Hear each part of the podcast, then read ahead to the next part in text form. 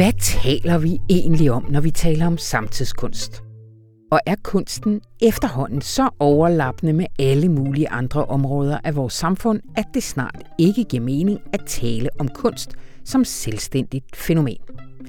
Det er nogle af de store spørgsmål, som vi vil undersøge i denne podcast i selskab med Dagbladet Informationskunstredaktør Maria Kær Temsen.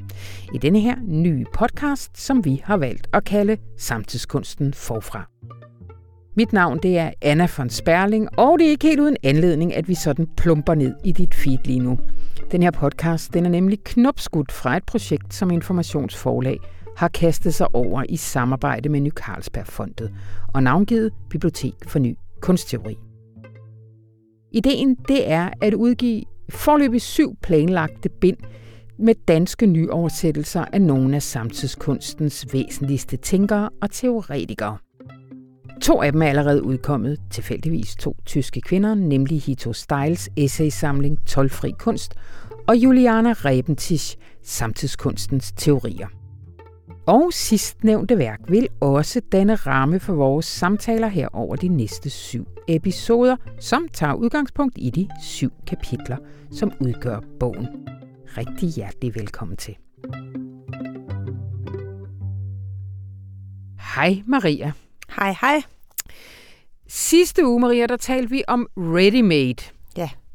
Den her uge skal vi tale om konceptkunst. Ja. Hvad er det for en størrelse? Altså, først og fremmest kan man jo sige, at ready-maden, som vi talte om sidst, ændrede totalt kunsten øh, forhold til virkeligheden på den måde, at pludselig var Marcel Duchamp, som vi talte om, mm. øh, han tog det her pissoir ind i en kunstinstitution og øh, signerede det, og så var det pludselig et kunstværk. Øh, det var det, som Juliane Rebentisch kalder en af kunstverdens første skandaler. Mm. Men den fortsatte altså. Det her, det var 1917, men op i 60'erne, der begynder en øh, række kunstnere at tage afstand fra det kunstmarked, der er blevet mere og mere øh, opkørt og mere og mere også fokuseret på maleriet. Særligt i USA i 50'erne og 60'erne, der er den helt store øh, mode, det er jo øh, det, der blev kaldt abstrakt ekspressionisme mm-hmm. med Jackson Pollock i spidsen. Altså det her fokus på øh, det maskuline, skabende kunstnergeni, øh, mesteren, eller mesterværket, eller mester, ja, altså hele begrebet om øh, mesterlig kunst og mesterlig udførelse, det, det er det, som konceptkunsten først og fremmest vender sig mod. Mm. Og hvordan der i 60'erne, hvad, hvad, hvad får den for udtryk? Altså, først og fremmest så betyder koncept jo idé.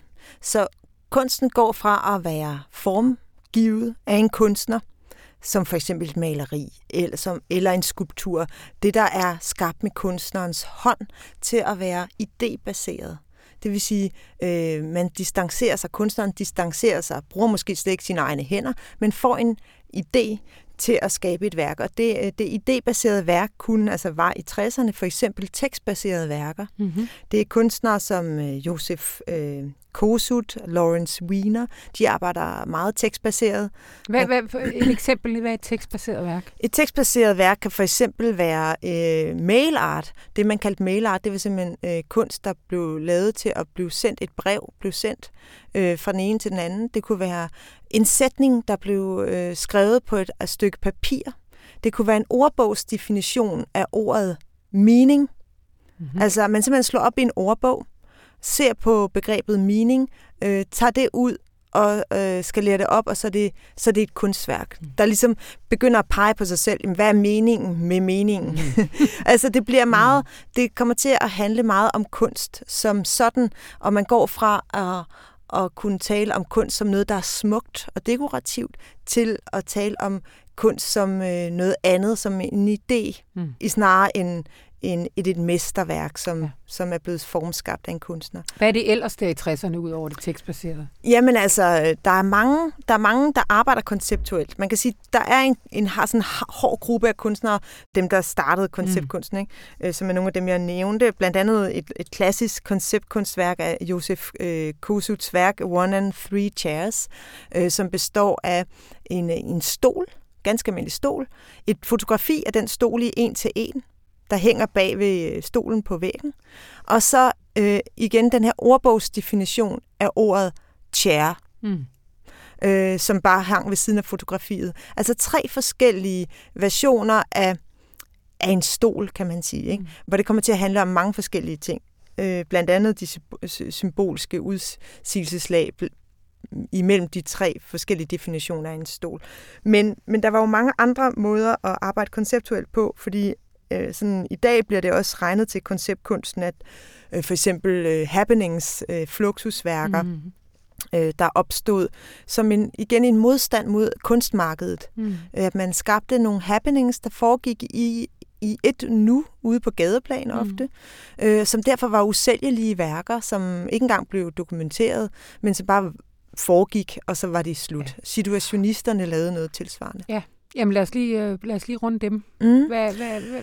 Øh, jamen altså, igen handler det om, at, at man, man skaber et, et værk, som, som foregår i en, situation, en given situation. Ja. Men det, hvad, hvad er et berømt værk her hjemmefra i, i 60'erne, som, øh, som bruger situationen? Altså man kan tale om, at der har været nogle konceptuelle værker, mm. som... Øh, eller der var nogle fluxuskunstnere i Danmark. Der var øh, der var Henrik Christiansen, øh, der lavede øh, fluxusværker. Der var Bjørn Nørgaard, mm. arbejdede altså øh, konceptuelt og øh, happening-baseret.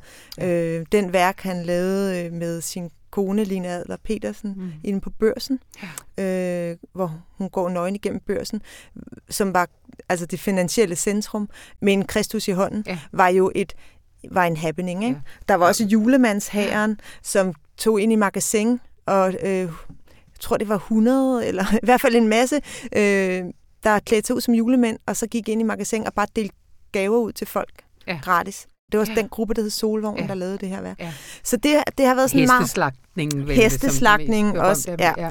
Men det har også nogle objekt, øh, objekter, ja. som i dag er inde på Statens Museum for Kunst blandt andet. Ikke? Men det her det er alle sammen eksempler på sådan nogle eksplicit politiske mm. værker. Behøver mm. konceptkunsten, og var den, var den kun det? Den var absolut ikke kun øh, politisk. Den, øh, faktisk nogle af de tekstbaserede værker er ikke nødvendigvis politiske. De er bare politiske i den forstand, at, at de for alt i verden ikke vil være mesterværker, skabt mm-hmm. af en eller anden øh, åndelig øh, genikunstner, men øh, vil distancere sig fra det greb. Og så var der for eksempel kunsthistorikeren Lucy Lippert, hun skrev dengang i slutningen af 60'erne, at øh, nu så man endelig en form for kunst, som kunne være øh, imod markedet og ikke blive solgt til overpriser på kunstmarkedet. Men, men det, der jo skete, det var, at den her form for kunst jo øh, faktisk blev enormt populær. Og øh, øh, der er en meget, meget berømt udstilling, der blev skabt af en af de mest berømte kuratorer, Harald Schemann, som hedder When Attitudes Become Form, der blev skabt i 1969 af mange af de hovednavne inden for konceptkunsten, der var på det tidspunkt. Og dem, der sponsorerede den udstilling, det var cigaretgiganten Philip Morris. Mm. Så der blev lavet sådan en kritisk artikel efterfølgende, der hed When Attitudes Become Form, Philip Morris Become Sponsor, øh, som, som jo også handler om, at Jamen øh, pludselig så var det, der måske startede som noget provokerende og grænseoverskridende kunst, som for eksempel at skrive øh, en sætning på et stykke papir, øh, eller fotokopiere, øh, lave fotokopier, eller på anden måde prøve at degradere kunstværket mm. fra dets unika status til noget, der var repeteret, eller noget, der var øh, langt fra kunstnerens hånd. Mm. Øh, det blev i sig selv ekstremt øh, interessant for reklamebranchen. Ja. Simpelthen fordi, at, at det, som reklamebranchen, eller for eksempel Philip Morris, gerne vil associeres med, det er jo selvfølgelig noget, der er lidt provokerende, noget, der er lidt grænsesøgende, noget, der er lidt øh, noget, der går til the, til the edge, mm. og som gør noget nyt. De vil jo ikke associeres med kunsten fra i går. Ja. Og det er man jo hele tiden, hvis man øh, indoptager eller kobler sig på den allernyeste kunst, og på det her tidspunkt var det altså den allernyeste kunst. Så der, den der diskrepans, man, mm. tag, man troede, der var mellem det, det dyre kunstværk og konceptkunsten for eksempel. Den, den blev meget hurtigt øh, øh, opløst. Ja, så det var, øh, det var et, et, et uskyldstab i forhold til markedet der. Mm.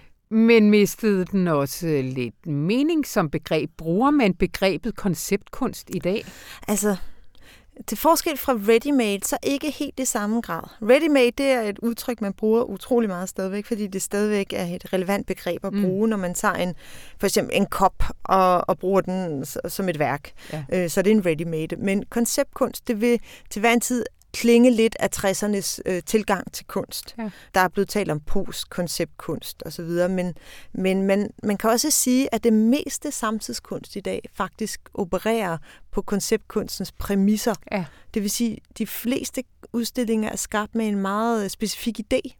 Og selvfølgelig kan man sige, så var den oprindelige tanke om at distancere øh, kunstnerens hænder hvis man kan tale om det så konkret, ja. fra det endelige værk, den blev også meget hurtigt øh, ikke så meningsfuld, fordi det kan godt være, at konceptkunstens sådan, de her tekstbaserede værker var meget flade og måske foregik på, øh, på papir, men for eksempel øh, Josep Kosut arbejdede jo også i rummet, og, og det tredimensionelle og det sanselige er ikke nødvendigvis i modstrid med konceptkunsten. Mm. Det kan godt øh, kobles. Ja.